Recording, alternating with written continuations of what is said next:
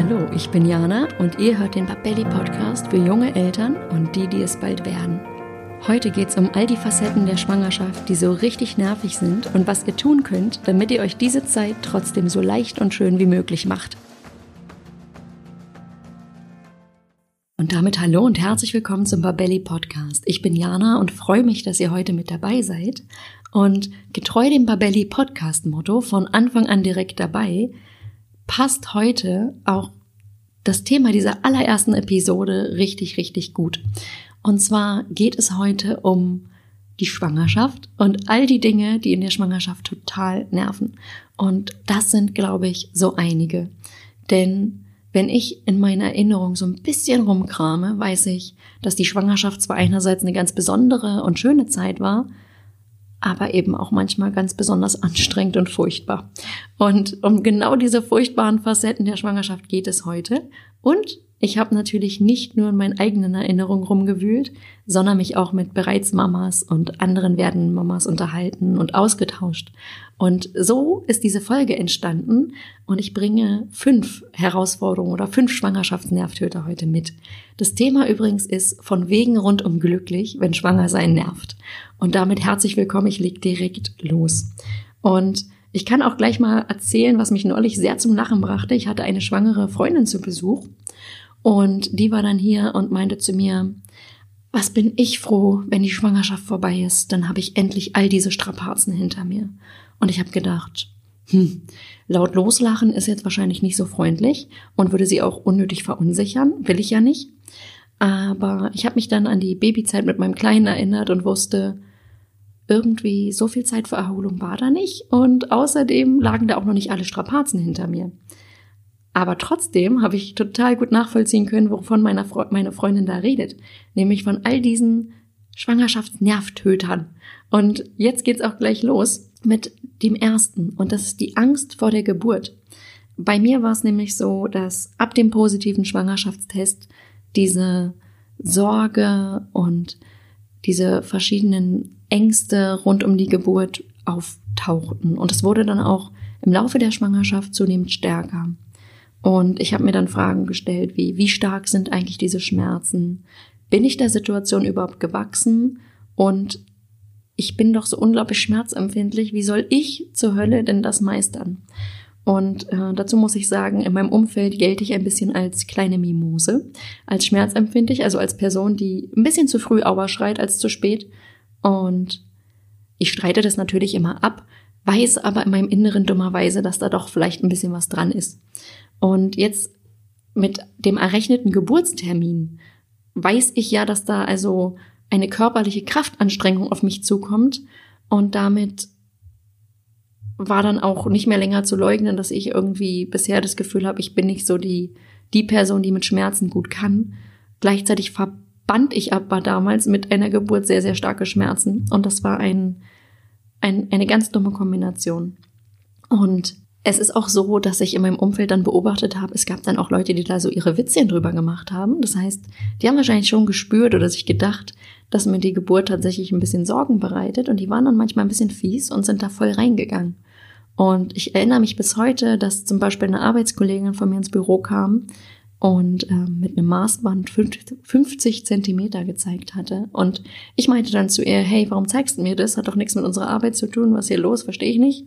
Und dann meinte sie, na ja, sie hat jetzt mal recherchiert. 50 Zentimeter, das sei so der durchschnittliche Kopfumfang eines Babys bei der Geburt. Und äh, so, dann gab es so einen Schulterklopfer im Sinne, na dann, viel Spaß. Und das hat natürlich total diese, ja, wirklich und real greifbaren Ängste für mich ähm, nochmal, ja, nochmal richtig zum Vorschein gebracht. Das heißt, das ging mir dann auch ähm, ein paar Tage gar nicht aus dem Kopf, diese Situation und dieses Gefühl, da kommt ein kleiner, fertiger Mensch aus mir raus und irgendwie kann, konnte ich mir das einfach nicht vorstellen. Und ähm, es war also auch ein gewisses Unwissen sozusagen, was da wahrscheinlich die Angst verstärkt hat. Und ich habe dann irgendwann aber gemerkt, dass die Vorfreude auf die Geburt meines Babys wirklich getrübt war von, von diesen Ängsten rund um die Geburt und dass ich auch Angst hatte, dass das so eine Art selbsterfüllende Prophezeiung wird. Das heißt, wenn ich negativ oder mit großen Ängsten in die Geburt gehe oder mit diesem, mit dieser Einstellung, das wird jetzt auf jeden Fall eine ganz furchtbare, schmerzhafte, schreckliche Erfahrung, dass es dann leider am Ende genauso eine Erfahrung wird. Und davor hatte ich wirklich große Angst. Und ich möchte, weil ich selber von mir weiß, wie belastend das ist, wenn man es mit sich rumträgt, äh, möchte ich mit euch ein paar Tipps teilen, was mir wirklich geholfen hat in dieser Situation. Und das sind drei Dinge. Und ich fange mal an. Das erste ist, haltet euch bitte, bitte fern von Horrorgeschichten. Das heißt, ich habe den Fehler gemacht zu Beginn meiner Schwangerschaft. Ich habe ganz, ganz viele Bereitsmütter gefragt, wie war denn die Geburt deines Kindes? Wie hat sich das angefühlt? Wie doll waren die Schmerzen? Was ist dabei Schlimmes passiert? Und ähm, wirklich diesen Fokus auf diese, auf all die Dinge, die furchtbar sind, so ein bisschen auch gelegt, schon in der Art meiner Frage. Vermutlich wollte ich oder dachte ich, dass ich ähm, damit irgendwie rausfinden kann, was ich nicht so machen würde oder was ich anders machen würde, so als, als wäre das so eine Art, ich weiß nicht, Katalog oder, oder so eine Art Liste. So bloß nicht äh, die fünf, fünf Dinge, wie du äh, eine Traumgeburt erlebst, so in die Richtung. Ich glaube, von so einer Liste habe ich da irgendwie ein bisschen geträumt, habe aber festgestellt, dass da mein Gedankengang überhaupt nicht aufgeht. Und ähm, ich habe dann die Mütter befragt und da gab es dann sozusagen zwei Lager. Da gab es die, die wirklich ähm, ehrlich und recht schonungslos berichtet hatten, was bei mir aber Ängste eher geschürt hat. Und dann gab es die, die meinten, ach, wenn man sich nur, wenn man sich nicht allzu dumm anstellt, dann kriegt man das schon hin.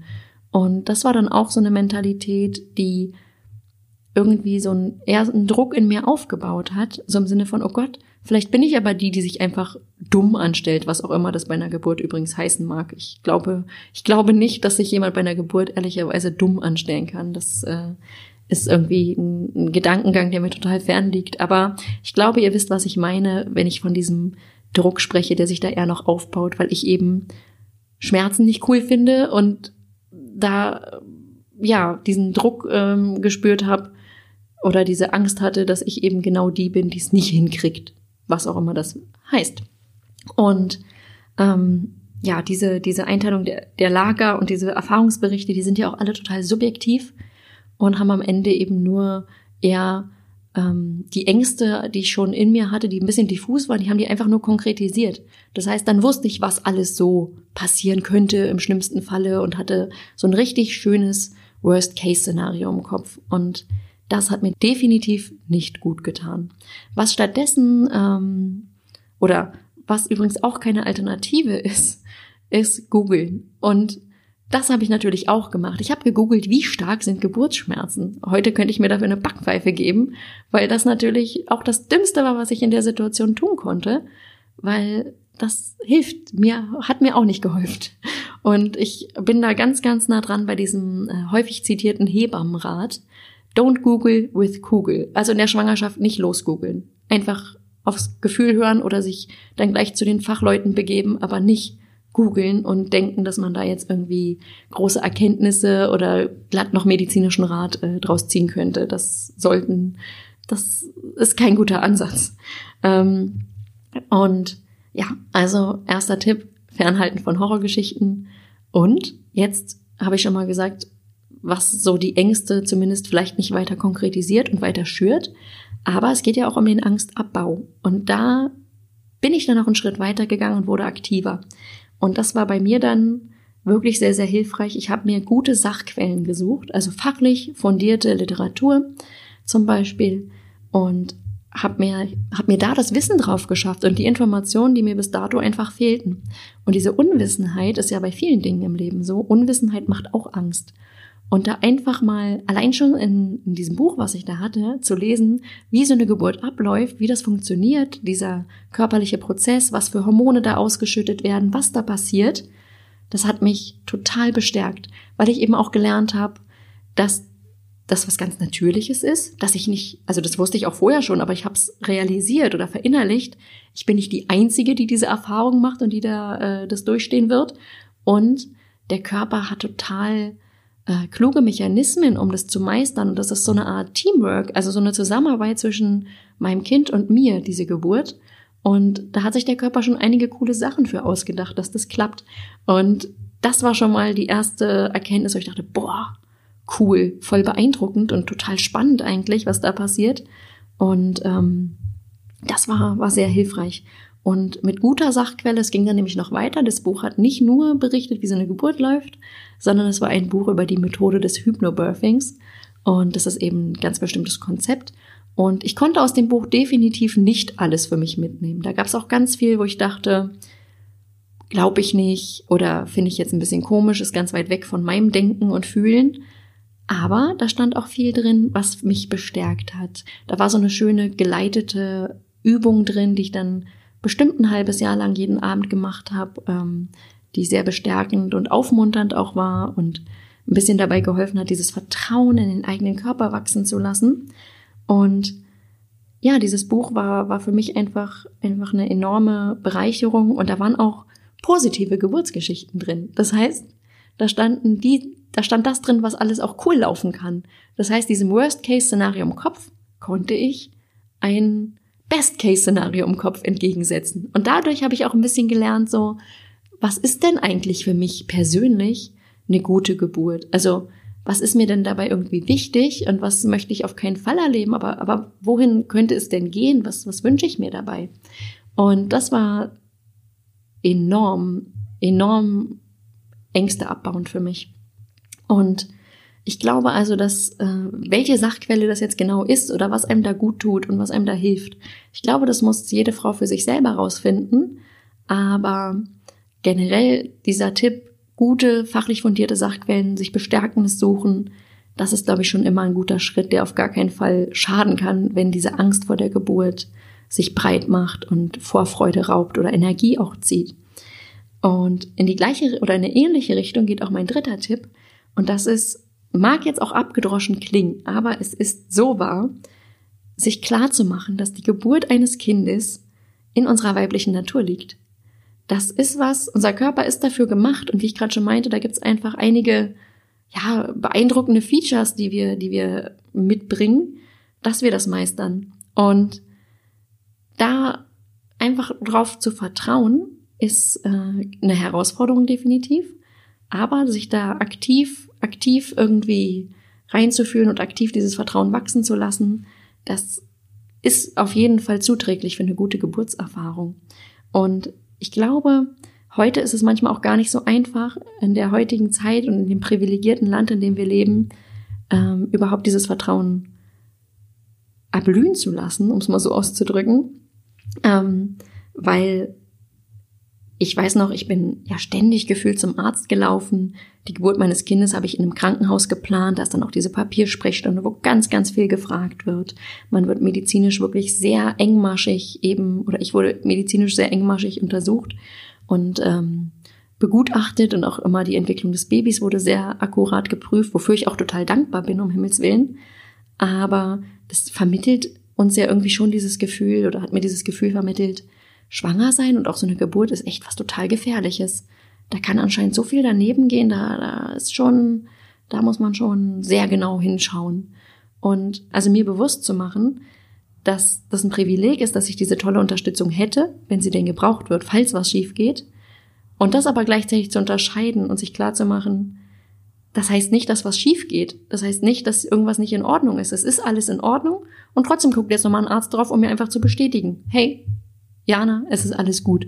Das ist das, das war eine Erkenntnis oder das war nochmal wichtig, dass ich das irgendwie unterscheiden konnte für dieses Vertrauen in den eigenen Körper, dass ich ähm, mir das sozusagen nicht nehmen lasse und ähm, das nicht eben mit Krankheit und Heilung in Verbindung bringe, auch wenn die Orte, an denen ich manchmal in der Schwangerschaft bin und dann auch bei der Geburt eben ja hauptsächlich ähm, mit genau diesen Themen assoziiert werden. Genau. Das waren also so meine drei Tipps. Das heißt, erstens Fernhalten von Horrorgeschichten, zweitens gute Sachquellen zur Recherche nutzen und drittens das Vertrauen in den eigenen Körper zulassen und entwickeln und dafür auch was tun. Ähm, das sind so meine Tipps für den Abbau dieser belastenden Geburtsangst. Das hat mir total geholfen und ähm, auch der Austausch mit anderen Müttern hat gezeigt, dass das auf jeden Fall äh, Mama bewährte Erfahrungen sind. Äh, ich kann dazu auch noch von meinem persönlichen Happy End an der Stelle berichten. Es ist nämlich so, bei mir in der Schwangerschaft, je näher der Geburtstermin gerückt ist, desto überzeugter war ich davon, dass ich diese Geburt packen werde. Das war wirklich eine feste Überzeugung. Und bei mir kam es dann auch so, das heißt, die Geburt meines Sohnes war schmerzhaft, ja. Und ähm, das war eine ganz intensive und krasse Erfahrung. Aber es war eben auch eine vertrauensvolle Geburt und das war eine Erfahrung, die ich nicht missen möchte. Und ich kann auch dazu sagen, ich habe mich in den ersten Stunden nach der Geburt meines Kindes gefühlt wie eine Königin. Das war wirklich, ich, ich hatte dieses Gefühl, mein Körper ist ein Wunder. Ich habe hier gerade ein Wunder vollbracht. Und am liebsten hätte ich irgendwie 30 Leute ins Krankenhaus eingeladen und eine große Party geschmissen. Jetzt kann ich zugeben, ich war dann ganz froh ein paar Stunden später, dass ich das nicht getan habe. Aber in dem Moment hat es sich genauso angefühlt. Und ähm, so eine Stärke habe ich auch nie wieder äh, bis heute gespürt, übrigens. Ja, und damit komme ich aber jetzt zum, zu der zweiten Schwangerschaftsherausforderung. Und die habe ich jetzt mal ganz locker genannt, nämlich Hilfe, ich bin ein Wal. Und zwar ist es ja so, ich dachte früher immer, Schwangere haben schön Kugelbauch und strahlen die ganze Zeit, weil die so unglaublich glücklich durchs Leben schweben. Und tja, irgendwie war es dann aber nicht nur der Kugelbauch bei mir. Irgendwie erst kamen so schwabbelige, weiche Arme, dann so diese wässrigen, dieser wässrige, kugelige Körper insgesamt, die Gewichtszunahme und diese, was ich persönlich total furchtbar bei mir fand, war diese weiche, ähm, mit Wasser gefüllte Haut. Ähm, das heißt, ich habe mich total unwohl in meinem eigenen Körper gefühlt und ähm, einfach unattraktiv. Und es stand diesem Idealbild, was ich irgendwie hatte, diesem Schwangerschafts-Glow-Mythos total entgegen.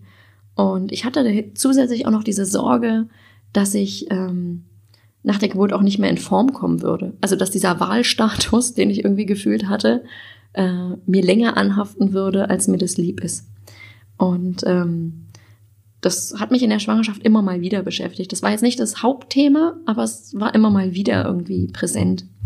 Und da habe ich auch ein paar Tipps, wenn ihr auch dieses unattraktive Gefühl habt oder sogar auch sagt, oh Gott, ich fühle mich wie so ein Wal und uh, das ist ja furchtbar. Ähm, da habe ich auch ein paar Tipps und Erfahrungen, die ich mit euch teilen möchte. Und zwar als erstes ist es so, wir können natürlich nicht komplett beeinflussen, wie viel wir zunehmen werden. Aber wir müssen uns deswegen auch nicht in so eine Opferrolle reinbegeben, ja. Ähm, das heißt, wir können trotzdem gut zu uns selbst sein, auch wenn wir ein bisschen zunehmen und weicher werden und wabbliger und irgendwann diesen schwankenden Gang auch haben. Ähm, wir können trotzdem uns gesund ernähren und eben auch Sport machen. Und dazu kann ich auch sagen, Sport stärkt ja glücklicherweise eben nicht nur die Muskeln, sondern ist auch total der Selbstwertboost und äh, pusht total das Selbstbewusstsein. Das äh, fand ich sehr, sehr positiv. Weil nach dem Sport habe ich mich immer besser gefühlt. Danach war ich, ich habe ich hab kein einziges Workout irgendwie bereut, was ich gemacht habe während der Schwangerschaft. Ähm, dann kann ich dazu sagen, äh, ich habe mir bewusst gemacht oder es versucht. Das hat nicht immer geklappt. Es klappt mal besser und mal schlechter. Aber es ist auf jeden Fall ein hilfreicher Gedanke für mich gewesen, dass ich selbst meine größte Kritikerin bin. Niemand geht so hart mit mir ins Gericht wie ich selbst. Und mir ist es schwer gefallen, wenn Leute mir Komplimente gemacht haben, auch wenn die total aufrichtig wirkten und schön waren, ähm, die anzunehmen in der Schwangerschaft, weil ich mich einfach nicht so gefühlt habe. Ich wünschte, mir wäre es häufiger gelungen, die aufzusaugen wie so ein Schwamm. Das äh, hätte mir sicherlich irgendwie total gut getan und äh, hätte mir dabei geholfen, entspannter durch diese Zeit zu kommen. Und vor allem auch an den schlechten Tagen sich diese Komplimente ins Gedächtnis zu rufen und sich zu sagen, okay, meine Arme sind vielleicht total wabbelig und ich finde meine Oberschenkel total weich und mit Zellulitis hier irgendwie durchgekratert. Ist ja nicht so schön, aber dafür wurde mein, mein, äh, meine schönen Haare angesprochen oder mein Lächeln, was ein anderes sei, oder mir eben dieses, dieser, dieser Mythos vom Strahlen unterstellt, ja. Das, das muss ich ja nicht selber sehen. Wenn die anderen das sehen, wird da schon irgendwas dran sein, oder? Und ja, das war also auch hilfreich. Und dann hatte ich noch ein Mantra, was mir nicht nur bei diesen Schwangerschaftsnervtötern total geholfen hat. Das ist, dass diese Zeit der Schwangerschaft begrenzt ist. Das heißt, diese wachsende Fülle und auch manche körperliche Einschränkungen, die ich ja auch habe, die geht vorüber. Und so ätzend dieses Wahlgefühl manchmal auch sein mag, es wird vorübergehen. Nach der Geburt, schrittweise, wird der Körper langsam wieder in seine Form kommen. Und das ist auch, ähm, ja, ich, ich frage mich manchmal, dass ich mich vielleicht auch so extrem unwohl gefühlt habe in der Schwangerschaft. Vielleicht liegt es auch daran, dass ich kurz vorher abgenommen hatte und viel Sport getrieben hatte und wirklich mit einer Ernährung einen Weg gefunden hatte, der ganz gut zu mir gepasst hat. Das heißt, ich war sehr zufrieden mit meinem Körper, als ich schwanger wurde und ähm, habe dann also die Veränderung tats tatsächlich auch manchmal als sowas wie mir wird hier gerade was genommen empfunden und ja, wenn ich damals auch Fotos von mir gesehen habe, ich habe mich einfach unwohl gefühlt, konnte ich da auch nichts Schönes drin erkennen. Wenn ich mir die heute aber anschaue, sehe ich halt viel, viel leichter das, was schön war und kann das viel mehr das Positive da auch sehen und denke mir dann auch manchmal, ach Mist, hättest du mal auf dem Foto nicht ganz so griesgrämig geguckt oder ganz so genervt, wäre es ein richtig schönes Foto geworden. Und zu dieser Angst vor, oder nee, ähm, bevor ich zu der Angst komme vor dem anderen Körper, bei mir, ich habe dann auch überlegt, vielleicht war ich damals auch einfach nicht so positiv gestimmt, weil ja diese körperlichen Veränderungen auch mit Beschwerden einhergingen. Das heißt, wenn mir übel ist oder ich habe Sodbrennen oder da gibt es ja ganz viele körperliche Beschwerden in so einer Schwangerschaft, ähm, dann ist es vielleicht auch schwieriger, da irgendwas Positives oder eine Schönheit zu erkennen, wenn man sich auch gar nicht gut fühlt, so insgesamt. Ähm, ja, das ist natürlich leichter in der Rückschau. Und zu dem zu, diesem, zu dieser Sorge von dem anderen Körper, was ich gerade schon mal kurz erwähnt hatte, bevor ich dann nochmal den Punkt zurückgeswitcht bin. Äh, in meinem Umfeld ist es so, dass ich tatsächlich festgestellt habe, es überwiegt dann doch eher die Zahl der Mütter, die ähm, wieder ihre Form gefunden haben. Und das jetzt auch ohne allzu große Kämpfe. Und manche Mütter sind sogar noch fitter als vorher, weil sie einfach ganz schön auf Trab gehalten werden vom Nachwuchs. Also das ist vielleicht auch nochmal ähm, ein guter Gedanke, dass man sich sagt, naja, äh, das Leben ist dann anderes und da wird auch, da wird es genug Anlässe eigentlich geben, in Bewegung zu kommen und ähm, die ein oder andere Mahlzeit fällt bei den meisten Müttern dann irgendwie auch mal flach. Ja, und woran mich eine andere Mama erinnert hat, ist, dass wenn da dieser kleine Mensch ist, der einen ja unglaublich liebt und bedingungslos ähm, diese Liebe ausstrahlt und auch auf einen angewiesen ist, dann sind diese Sorgen um die Figur nach der Geburt des Kindes erstmal total weit weg. Innerlich hat man auch außerdem diese Gewissheit, dass der Körper ja auch was geleistet hat. Und wir als Mamas, wir spielen einfach in einer anderen Liga. Wir müssen nicht mit irgendwelchen Models oder so standhalten, weil wir einfach eine ganz andere Geschichte mit unserem Körper jetzt haben durch die Schwangerschaft und die Geburt. Und ähm, das gibt eben auch ein anderes Selbstvertrauen oder einen anderen ein anderes Gefühl, wie wir, wie wir uns selber beurteilen. Oder sollte es zumindest, oder könnte es. Es ist eine Chance. Sollte klingt so nach Druck, den ich da wieder aufbaue. Man könnte es, wenn man es so betrachtet, ist es vielleicht ähm, auch nochmal leichter. Und ja, diese, diese Gewissheit in sich wachsen zu lassen, ist wahrscheinlich auch eine sehr, sehr gute. Ja, und damit komme ich jetzt zum nächsten Punkt. Und das sind die lieben Mitmenschen. Die sind nämlich manchmal die allergrößte Herausforderung in so einer Schwangerschaft. Und mir geht's jetzt hier um diese Bauchkrabscher oder die Leute, die irgendwelche Frechheiten irgendwie einem um die Ohren hauen. Und da habe ich auch ein paar Beispiele. Zum Beispiel die Menschen, die sagen, hey, darf ich deinen Bauch mal anfassen? Oder was? Du bist jetzt schon erschöpft. Es wird doch noch viel, viel schlimmer. Oder auch, ach, im fünften Monat jetzt? Na, dann wären es wohl Zwillinge? Das sind, das sind so Sätze. An Tagen, die, wo es eh schon nicht so läuft, brauch, brauchte ich sowas nicht noch zusätzlich. Habe ich aber übrigens alles drei auch wirklich selber gehört. Und ich habe dann immer gedacht, im Moment fiel mir dann immer nichts Cooles ein, aber so ein paar Stunden später, da hatte ich die schlagfertigsten und coolsten Antworten darauf und habe mich dann einfach darüber gefreut, wie die Leute wohl geguckt hätten, wenn ich denen das äh, dann geantwortet hätte. Also zum Beispiel auf dieses, darf ich deinen Bauch mal anfassen, hätte ich dann schon gern gesagt, ja, nee, klar, fass, fass an. Äh, ich würde dann auch einfach mal kurz über deinen Bauch rubbeln, wenn es okay ist. Oder zu dem, oh, du bist jetzt schon so erschöpft, es wird doch noch viel schlimmer. Da kann man sich ja eigentlich auch drüber freuen, dass da jemand seine Babysitterdienste schon anbietet und einfach sagen, ja, Mensch, ein Glück, dass ich dann Tag und Nacht voll auf deine Unterstützung zählen kann. Ich äh, melde mich dann bei dir. Oder zu den Zwillingen im fünften Monat. Da könnte man natürlich sagen, ja, es werden Zwillinge und je nach Geschlecht nennen wir sie dann Honey und Nanny oder Ernie und Beat. Hm. Jetzt muss ich leider sagen, diese Antworten kamen, wie gesagt, alle erst leider im Nachhinein und die hat nie jemand zu hören bekommen. Ähm, jetzt aber mal im Ernst, was mir wirklich geholfen hat, das war ähm, dieses Bewusstsein, dass die Mitmenschen solche Aussagen eben auch einfach treffen, ohne das Böse zu meinen. Das heißt, da wurde einfach nicht lang nachgedacht. Es ergibt sich so aus einem Gespräch und schwupps treten die Leute einfach ins Fettnäpfchen rein. Und ich weiß nicht, wie das bei euch ist. Ich bin so ein Mensch, ich hau manchmal einfach Sachen raus. Das heißt, ich denke nicht, bevor ich spreche. Bei mir passiert das Denken beim Sprechen, beziehungsweise während ich spreche, denke ich. Und da trete ich natürlich auch häufiger mal ein Fettnäpfchen und die Leute fassen sich an den Kopf und denken sich, boah, Jana, ist jetzt nicht dein Ernst. Und umgekehrt dann also wohlwollend zu sein mit den Leuten, denen es auch passiert, die einfach mal ins Fettnäpfchen treten, ohne das Böse zu meinen, finde ich, ist dann schon mal ein ganz, ganz hilfreicher und guter Weg irgendwie, um ein bisschen mehr Frieden irgendwie auch für sich selber daraus zu holen aus sowas. Ja, und damit komme ich jetzt zum nächsten Punkt. Und das ist das Thema, dass wir als Frauen manchmal das Gefühl haben, wir müssen da ganz alleine durch und wie furchtbar, furchtbar unfair das ist. Und es ist ja so, während wir Frauen schon vor der Geburt eben täglich total deutlich spüren, dass da Leben in uns wächst ähm, und eben auch, dass dieses wachsende Leben nicht zu 100 Prozent nur pure Freude ist, ändert sich für die Männer, jetzt muss ich kurz überlegen, aus unserer Sicht erstmal gefühlt nix. Da ist nichts, was sich groß ändert. Das, die werden halt Vater. Ja, äh, und ob nur eine Übelkeit, Stimmungsschwankungen, Müdigkeit, all diese Schwangerschaftsbeschwerden sind ja für unsere Partner total schwer nachzuvollziehen und das über Monate hinweg. Und das ist natürlich erstmal total unfair und nervig.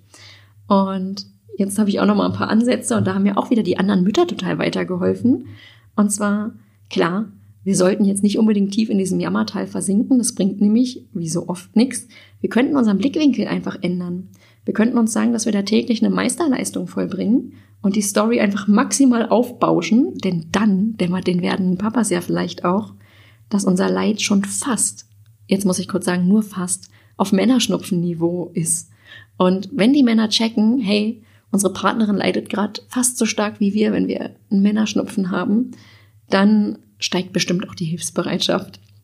Äh, jetzt mal im Ernst. Klar, wir sind schwanger, wir haben da ziemlich viel zu wuppen, haben wir jetzt aber nicht gerade einen total abgestumpften und desinteressierten Partner an unserer Seite, dann stellen wir, glaube ich, oder stellen hoffentlich die meisten von uns beim genauen Hinsehen fest, dass Sorgen, Hoffnungen und auch die, all die Dinge, die jetzt zu erledigen sind, eben nicht nur auf den weiblichen, also auf unseren Schultern liegen, sondern ähm, dass sich das wohl auch mehr verteilt, als wir erstmal so glauben.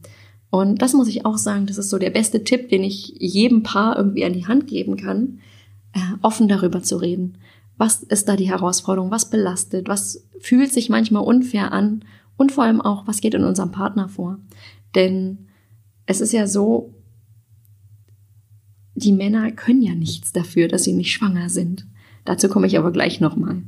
Ähm, weil jetzt habe ich auch nochmal aus meiner Erfahrung was zu sagen, nämlich natürlich habe ich mich selbst während der Schwangerschaft auch immer wieder in diesem Jammertal ertappt und in diesem nicht gerade sinnvollen Gedankengang, so, oh, ist das unfair. Und es hilft auch. Ein paar Sekunden kann man das auch mal machen oder ein paar Minuten. Dann ist aber irgendwie auch mal wieder gut, weil diese Frage, warum muss ich da als Frau nur alleine durch, die bringt uns ja irgendwie nichts. Die bringt nicht weiter. Es ist viel schlauer, wenn wir wirklich überfordert oder überlastet uns fühlen, dass wir da um Unterstützung fragen und ganz konkret benennen, was wir denn gerade brauchen. Und ich glaube, dann fühlt sich die Welt schon gar nicht mehr so furchtbar ungerecht an. Und ich kann auch dazu sagen, die Stärke, die in mir steckt, die hätte ich ohne mein Mama-Leben nie so gespürt oder herausgefunden. Das heißt, es hat nicht nur Nachteile, dass wir die Kinder bekommen. Und jetzt komme ich auch nochmal dazu. Es ist eben wirklich so, die Männer können ja nichts dafür, dass Schwangerschaft und Geburt unsere Themen sind. Und hinzu kommt eben auch, die Männer verstehen ja auch wirklich nicht, was wir da durchmachen bei Schwangerschaft und Geburt. Und es sind nun mal unsere Themen, dafür können sie nichts. Und wie sollen die Männer etwas nachempfinden oder verstehen, was sie eben gar nicht auf die Art betrifft? Das ist quasi ein Ding der Unmöglichkeit. Deswegen ist es auch so, so sinnlos, das irgendwie als Vorwurf zu, zu, zu machen, als Vorwurf zu sehen. Und dazu kann ich auch sagen, es ist ja auch so, dass wir nicht nur Nachteile dadurch haben, dass wir die Schwangerschaft und die Geburt erleben, denn wir haben auch einen gewissen Lohn für all diese Strapazen und das ist die unglaublich enge Bindung, die wir schon vor der und dann auch nach der Geburt ja sichtbar zu unserem Baby haben. Die Väter müssen sich dieses enge Band, was wir schon haben und diesen Vorteil erst hart erarbeiten.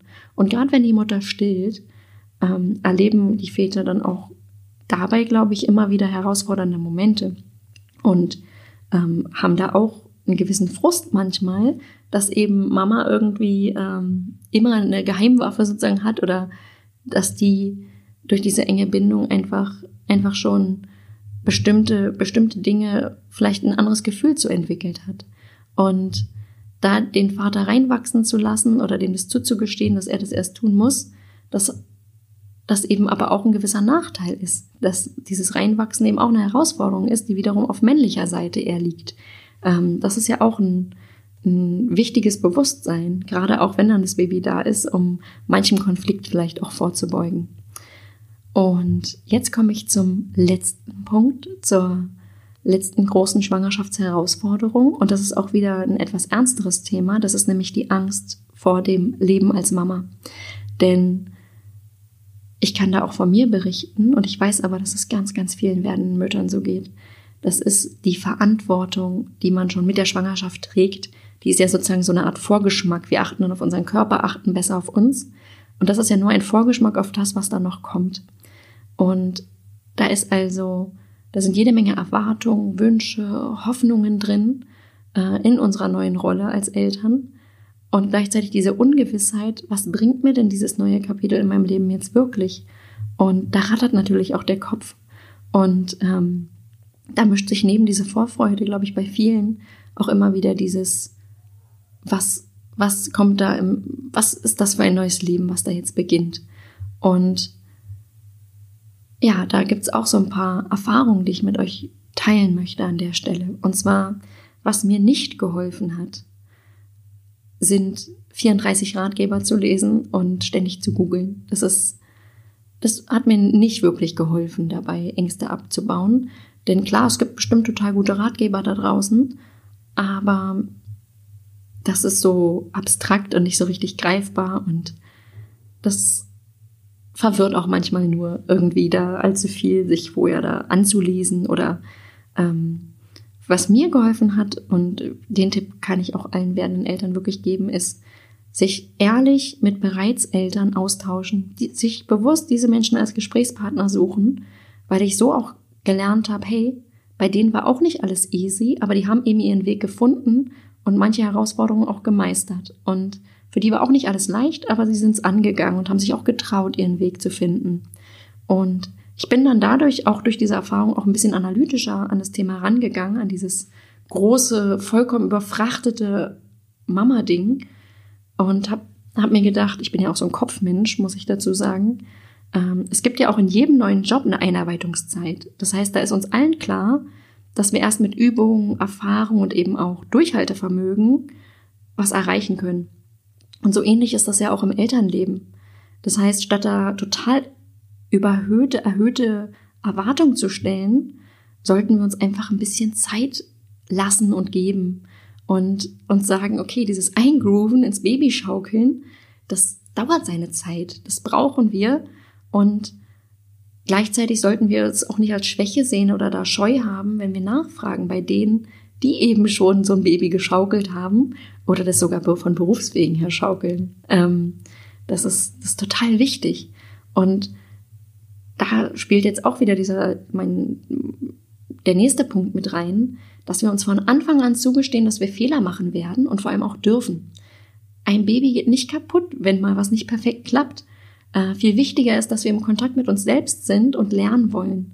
Das heißt, wir gestehen es natürlich hoffentlich dann auch unserem Partner zu. Das ist auch wichtig. Unser Partner muss das auch lernen. Der kann das auch nicht von Anfang an.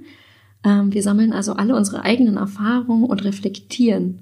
Ähm, oder sollten vielleicht reflektieren, wenn wir uns fragen, würde ich wieder so handeln? Und wenn wir sagen, nee, irgendwas war da nicht stimmig, dann können wir uns fragen, was geht denn da anders? Und wenn wir diesen Weg gehen, dass wir sagen, wir lernen an unseren Erfahrungen, ähm, niemand, es ist nichts Schlimmes, wenn wir nicht perfekt sind und auch ganz normal, kein Mensch ist perfekt, ähm, dann nimmt es diesen, diese Angst davor, vor dem Nicht-Genügen. Und wenn wir das als Prozess von, von diesem, des Lernens und gemeinsamen Wachsens ansehen, es ist viel, viel leichter, ähm, in dieses Mama-Leben auch einzuwachsen. Und mit diesem Bewusstsein, dass wir Fehler machen dürfen und dass es unserem Baby vor allem auch nicht äh, schadet, wenn wir eben mal nicht perfekt agieren, reagieren und erstmal dazu lernen. Das ist eben auch total wichtig. Und auch da leben wir wieder in einem privilegierten Land. Das heißt, die Themen, die wirklich sich als problematisch erweisen, wo wir ähm, allein nicht weiterkommen, dafür gibt's ja auch Hilfe und Hilfestellung, die wir uns dann nehmen können. Und das ist auch so wichtig, dass, dass, dass wir uns klar machen, dass das keine Schwäche ist, sondern eine große Stärke, wenn wir sagen, wir brauchen an der einen oder anderen Stelle Unterstützung von außen. Das ist schon ein enorm entlastender Schritt, einfach gedanklich, um da rauszukommen. Und ich kann dann auch wieder von meiner Erfahrung so ein bisschen berichten, denn ich hatte natürlich auch Ängste vor dem Mama-Leben und habe mich gefragt, was da auf mich zukommt und was es denn da ist, äh, wie sich dieses neue Kapitel anfühlen wird. Und ich habe dann irgendwann auch ein bisschen mehr sehen können, dass diese Angst mir eigentlich auch zeigt, wie wichtig dieses neue Kapitel in meinem Leben für mich ist. Damit konnte ich sie also schon ein bisschen besser annehmen. Das heißt, ich wollte sie dann irgendwann nicht mehr wegschieben, was bei mir persönlich immer der erste Impuls ist von unangenehmen Gefühlen. Oh Gott, erstmal weg damit. Unangenehme Gefühle, ganz, ganz schrecklich, weg.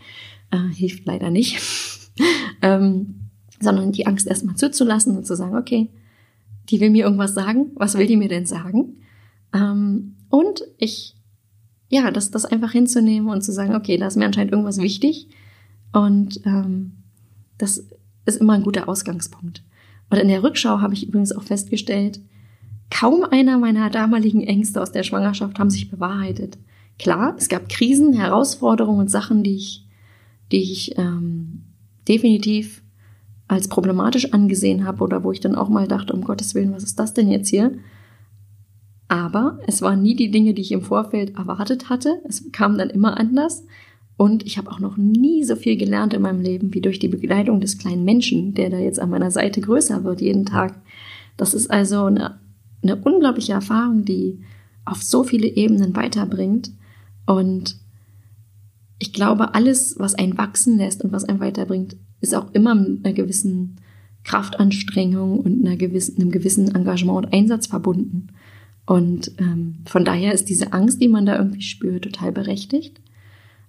Aber wenn wir spüren, dass sie überhand nimmt oder dass, dass wir uns dem wirklich gar nicht gewachsen fühlen und uns da allein fühlen, auch da wieder Profihilfe suchen oder sich mit Leuten austauschen. Das hilft doch eigentlich immer und auch zu wissen, wir sind damit nicht allein und das ist, wir sind, wir sind nicht irgendwie schlechtere Menschen, weil wir da irgendwie manchmal hadern oder Zweifel haben. Das ist ganz normal und gehört sowas von zum Leben im Allgemeinen auch dazu.